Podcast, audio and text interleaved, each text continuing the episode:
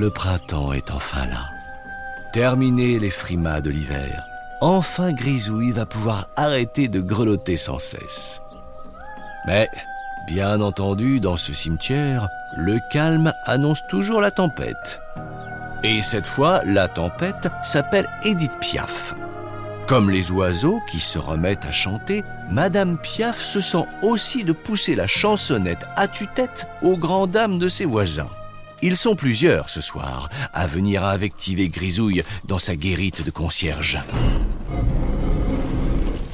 Ah, c'est pas possible, je peux plus fermer l'œil de la nuit. Si elle chante encore une fois, Milord, euh, je vais lui faire manger son micro, moi. Ah, elle braille sans cesse, j'en fais des cauchemars. Grisouille est une nouvelle fois bien embêté. Mais il comprend bien la gêne occasionnée.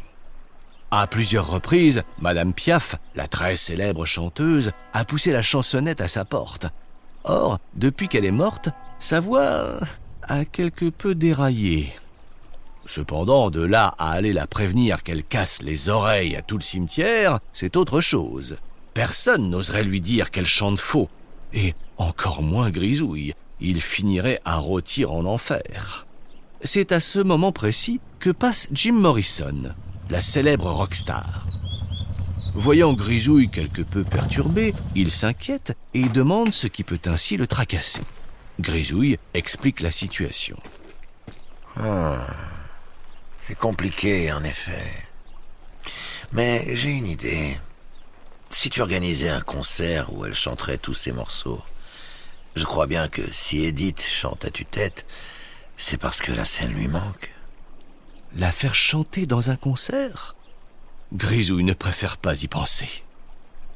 Mais c'est alors qu'il se rappelle ce jour où la chanteuse lui a crié aux oreilles deux ou trois de ses plus célèbres chansons. À la fin, elle a eu une extinction de voix. Ah d'accord, oui, je comprends, oui. Ah bah c'est ça alors. Ainsi donc pour la faire taire, il faudrait la faire chanter. Grisouille demande de ce pas à quelques morts de monter une scène. Il leur explique que c'est pour un concert de Piaf. Puis, hop, comme une fusée, il file à la tombe de la chanteuse. Elle est justement en train de s'égosiller. Grisouille frappe et frappe, mais Piaf ne daignant pas venir, il entre. En le voyant, la chanteuse s'arrête d'un coup, visiblement courroucée. Et si c'est pas malheureux de venir déranger une grande chanteuse dans mon genre File donc, saleté de matou C'est que les gens vous attendent, Madame Piaf. Ils ont installé une scène spécialement pour vous. Ils en peuvent plus de vous savoir seul à chanter et ils veulent que votre talent euh, à tout le monde soit révélé.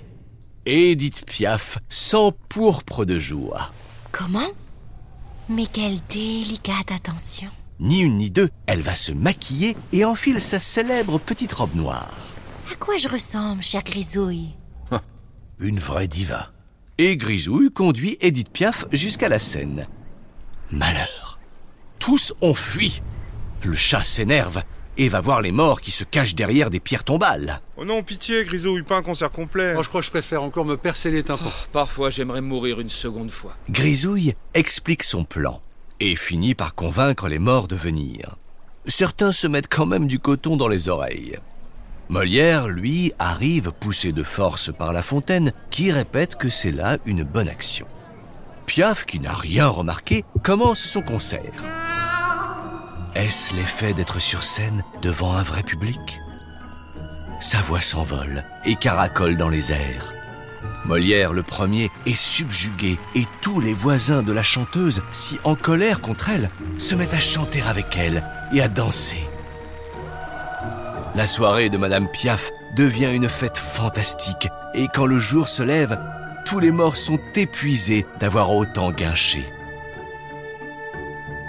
La voix de Piaf a retrouvé sa splendeur d'autrefois et Grisouille, dont le plan a été un peu chahuté, est tout de même drôlement content. Il rejoint sa guérite exténuée, mais n'a qu'une hâte. Que Madame Piaf vienne maintenant, à chaque nuit tombée, pousser la chanson pour que le printemps soit toujours dignement célébré.